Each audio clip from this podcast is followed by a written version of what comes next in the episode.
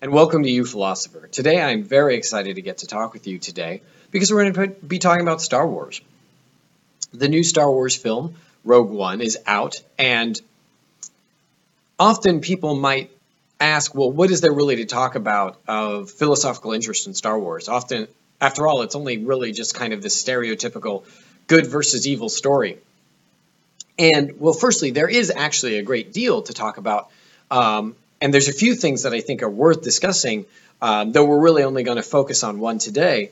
But the really kind of fantastic news is, is that for me as a philosopher, one of the great kind of awful things about philosophy is the fact that you start realizing that there's far fewer answers than there are questions, and that things aren't quite as clear-cut as they would seem. And that is a constant sort of frustration, source of frustration, given the fact that myself as a philosopher, and I think many other philosophers, go into philosophy because they are hoping to find answers. And there's something about the idea of kind of a hard and, and, and clear truth that really appeals to them. And so for many of us, I, so for myself, I was raised deeply religious. And so the idea of there being a clear kind of good versus evil is really nice. And however, as I've tried to kind of point out in this series, there's there's usually two sides to every coin. And so as you engage in philosophy, you start realizing, oh, with the multiplicity of perspectives, things aren't as clear-cut as they may seem, and that which really seems good may not be that good, and that which really seems evil may not be that evil, et cetera, et cetera. But with Star Wars, you get this really kind of clear-cut good versus evil, and that leaves it open to kind of criticism from, from philosophers about the fact that it doesn't really have depth. However, if there were, say, hypothetically, a group of people who started aligning themselves with that which was, in essence, kind of obviously uh, and, and categorically evil in Star Wars, then all of a sudden you're kind of, as a philosopher, given this gift of like, oh, we so rarely have good versus evil, but here's a group of people who have basically just said, yeah, no, Darth Vader, not so sure why you're so hard on the guy.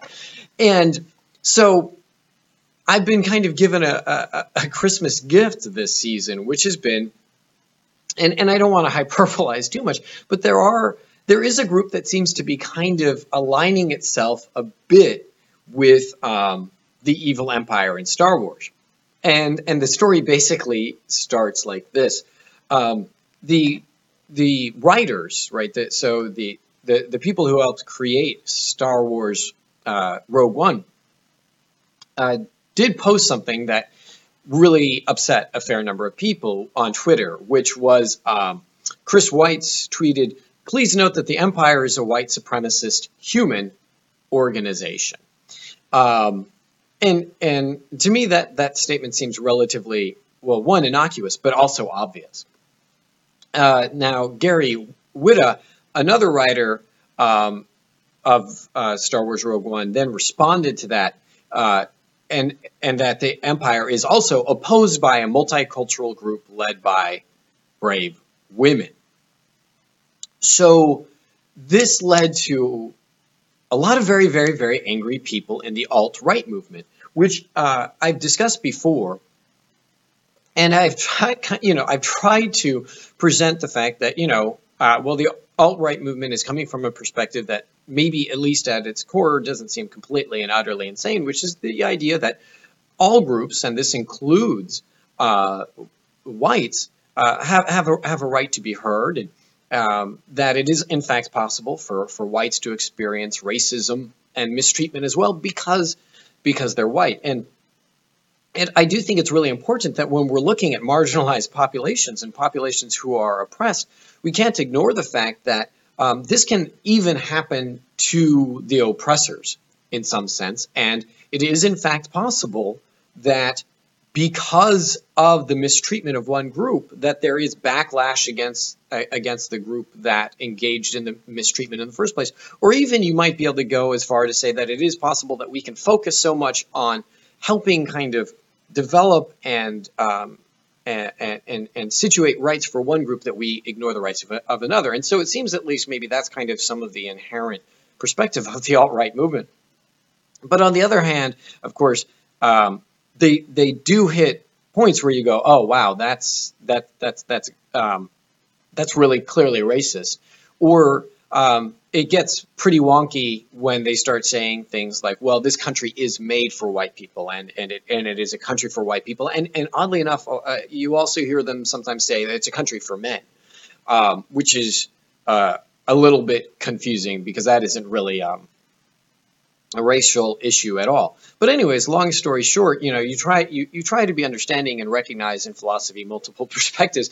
But now with this Star Wars thing, the, the fact that these two writers said that led to this alt-right backlash and to and to the idea of hashtag dump Star Wars, because they got very mad because they decided that those statements by those writers was clearly in support of Hillary Clinton.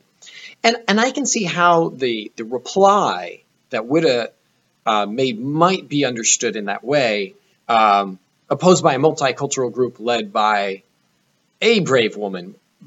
But the problem is, is um, the statement is actually uh, a multicultural group led by brave women. And so I think you have to stretch just a little bit to go, oh, well, clearly they mean Hillary Clinton when they say brave women, plural. Uh, the first statement, please note that the Empire is a white supremacist human organization.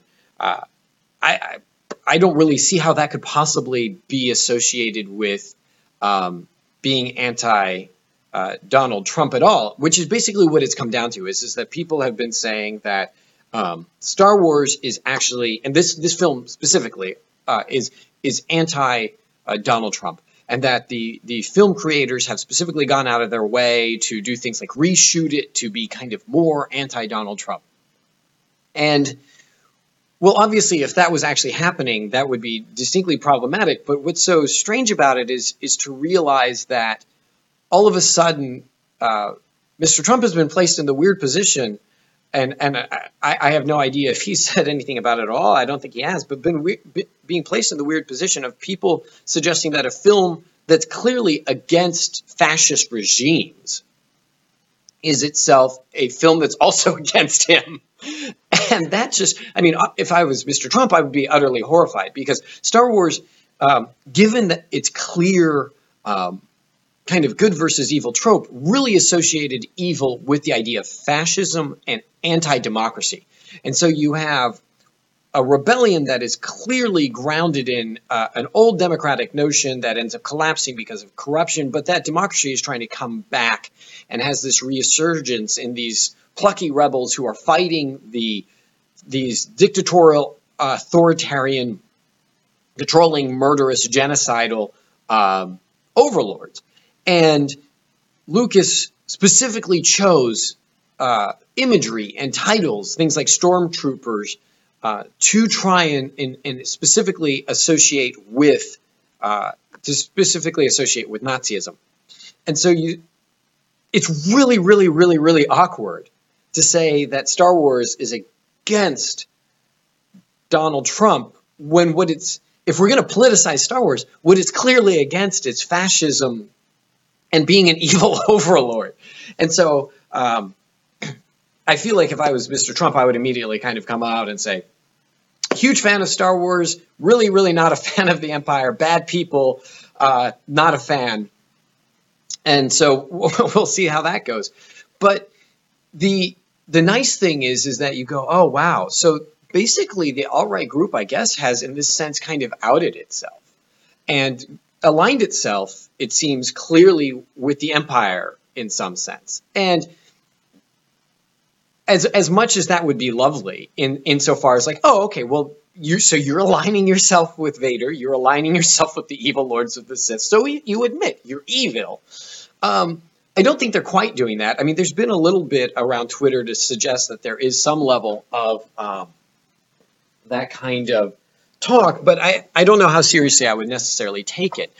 What has happened, however, um, and is of kind of great philosophical interest is, is that the reason why some people are getting really upset is because part of their evidence that Star Wars is bad, and I don't think that this can be as clearly associated with the connection that they're making of it being kind of anti-Donald Trump, is um, that the films, particularly the new films, are anti-white.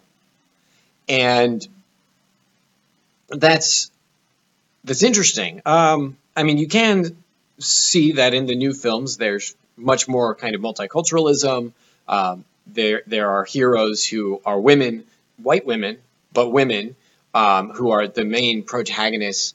Um, so the the problem becomes, how is that anti-white?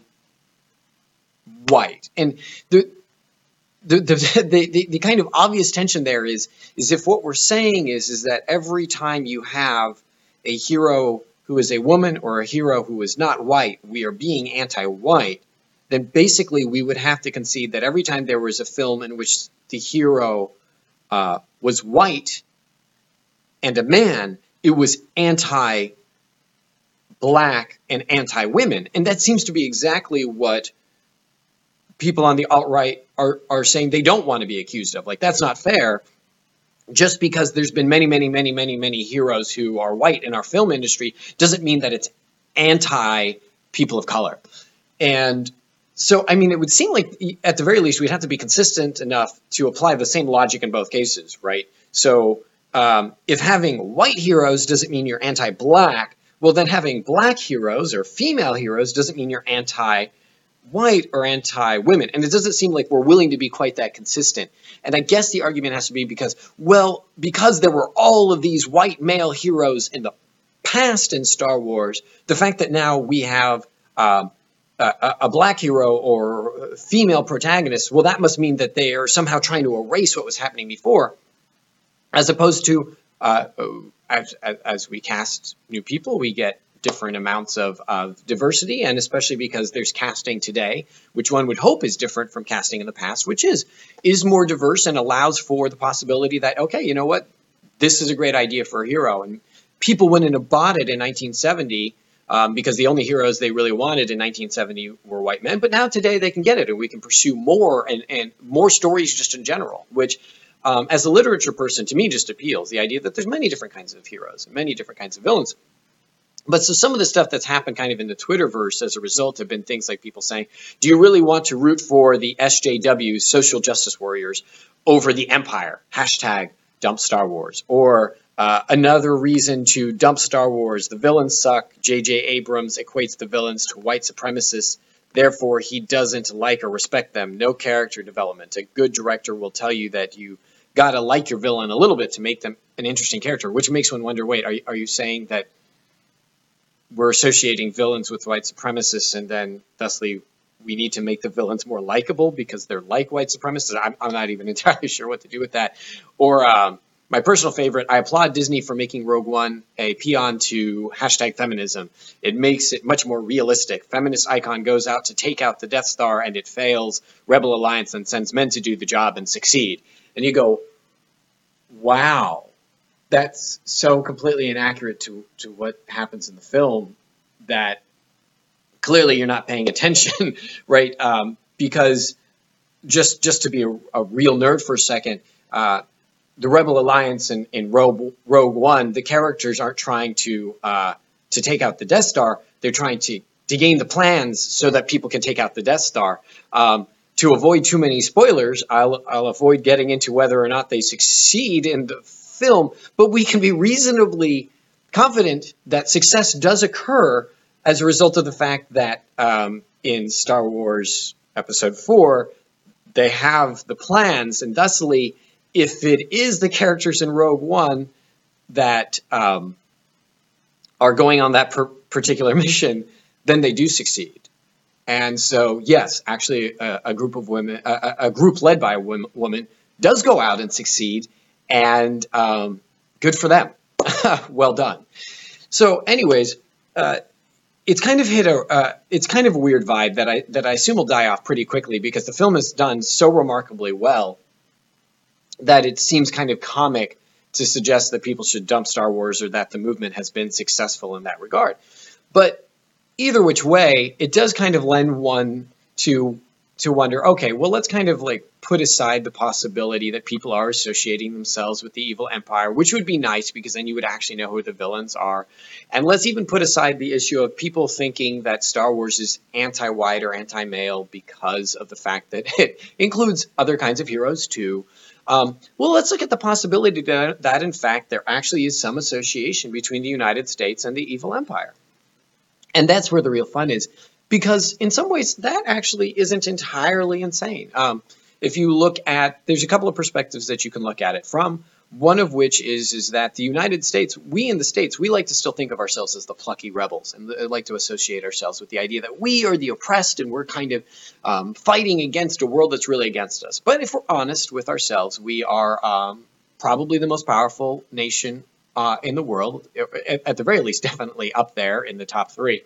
And in terms of economic force and military force, and we're sprawling. I mean, we're all over the place in terms of where we have military bases and our reach, and, and we can pretty much go into almost any country in the world as we want and, and engage in um, um, uh, military in, endeavor if we decide it's worthwhile. And I mean, we can really kind of reach out and crush people without even touching them, just kind of economically if we see fit. And I like to believe that generally the United States doesn't use that kind of power for evil. But there are certainly those who think that we have or that we've done so selfishly. And there's certainly those that think that in order to stop us, that they have to engage in roguish activities. Um, so all of that being said, there is something to be said for that the, given the power and might of the United States, we're not the rogues. Um, and we, we are far closer to the empire, at least if only in terms of the amount of power that we have. The, the the question then becomes, are we using it for good or ill? Um, and again, I'd like to think that we're largely using it for good, and I'd like to suggest that we can always do more good. But having that being said, it's not hard to see how there's other people in the world who might kind of look at us and be pretty intimidated, uh, intimidated by that fact. Um, or at the very, very least, to put it this way, uh, it was something like, I think, twenty-six thousand p- civilians were killed in Afghanistan. Um, over about uh, eight-ish years. That's a lot of civilians, right? Uh, carpet bombing Afghanistan um, in, in response to terrorism here in the United States and terror attacks here in the United States resulted in many, many civilian deaths that maybe to some people felt somewhat like Al- Alderaan, right? In terms of, okay, well, you want to do us this harm. We are going to go take out a lot of people over here. So that's a pretty dicey and controversial issue. That being said, um, given our kind of atomic power, unlike many other nations in the world, we do have the ability to basically point a button, button and blow stuff up. So I don't know if we're really the plucky rebels anymore. Um, hopefully we can be the good guys, but we're probably not currently the ones fighting the overwhelming odds against us, against an imperial power like Britain, right? We had that day and it's gone past. But another interesting way to look at it, if you look at some of the comments that have gone on, it's like, well, another association with the empire is that the empire is in fact very, very, very, very racist. And I don't mean so much in terms of whether or not when you look at the empire does do, you know, it seems like they don't really do, do much in terms of hiring black stormtroopers, Um, uh, though apparently there are a few, right, uh, or employing women. Uh, really what I mean is more so that they are very humanistic, whereas the Rebel Alliance has many, many different races. The, the Empire is basically strictly human. And that fact leads itself to a nice analogy between um, the Empire and Nazi Germany, not Not the United States, but Nazi Germany. And you go, okay, so that's where the real interest is, is the realization that the empire is not just kind of authoritarian and uber powerful, but it is it is also um, uh, very isolated to one particular group that it empowers. And the only thing that I can really say about that is, is it's a good warning to the United States, right? It's a Star Wars shouldn't be understood, I think, so much as a criticism Of, of the U S, if, if we were to kind of look down some of these lines of logic, but more like warnings to be careful about, well, the dangers of power and how easy it is to move from kind of a, a benevolent power to a dictatorial and authoritarian power, but also how easy it is to forget that um, to the marginalized and, and, and uh, to the minority, that it's really easy to um, ignore them and leave them out of your governance. And so look, to look at things like what the minority population here in the United States is, we're about thirty-eight-ish percent minorities, if you're not including women. Um, but Congress is something like seventeen percent minorities. So there's a pretty huge disparity um, in that in that regard. Uh, women are fifteen percent of the population. They're only about twenty percent of Congress. Um, and, and, and I'm trying to go strictly by percents because I think it's really easy to say, well, Nick, you're just, you know, you're just trying to forward a kind of agenda for minorities. I think when we look at Congress, unlike maybe looking at the president or some, some other political issues, Congress is literally about representing the country. And you have, especially in the House of Representatives, you have a lot of Congress people. The whole idea is kind of, it's supposed to be almost like a mini version of the population of the United States. And if it isn't representative of that population, well, it's strange to call, call it something like the House of Representatives. So the numbers get pretty bad, though. If you look at something like the Senate, right, uh, where this, uh, where in the Senate, it doesn't have that direct correlation in terms of population. And so you can go, well, maybe if it's a little bit off in terms of diversity, it's not as bad. However, it's pretty bad, right? So if, uh, if the black population is uh, something like thirteen-ish, twelve-ish percent of the United States total population, well, it's only two percent of the Senate. So that's odd, right? Um, in fact, what really kind of blew my mind when I was like, I should look these numbers up for today's conversation was the realization that basically when you're talking about blacks or when you're talking about, say, Hispanics, you can count not just the number of senators who are black or Hispanic on one hand now, uh, but you can count pretty much all of them in the history of the United States Senate on two hands, or pretty close to it. And so, again, I kind of then look back at Star Wars and I think, well, there's a bit of a warning to us then. Are we kind of, we, we should be careful about kind of like tooling around in, in you know, lumbering in down, I guess, our, our metallic corridors, only one race uh, that happens to be in power.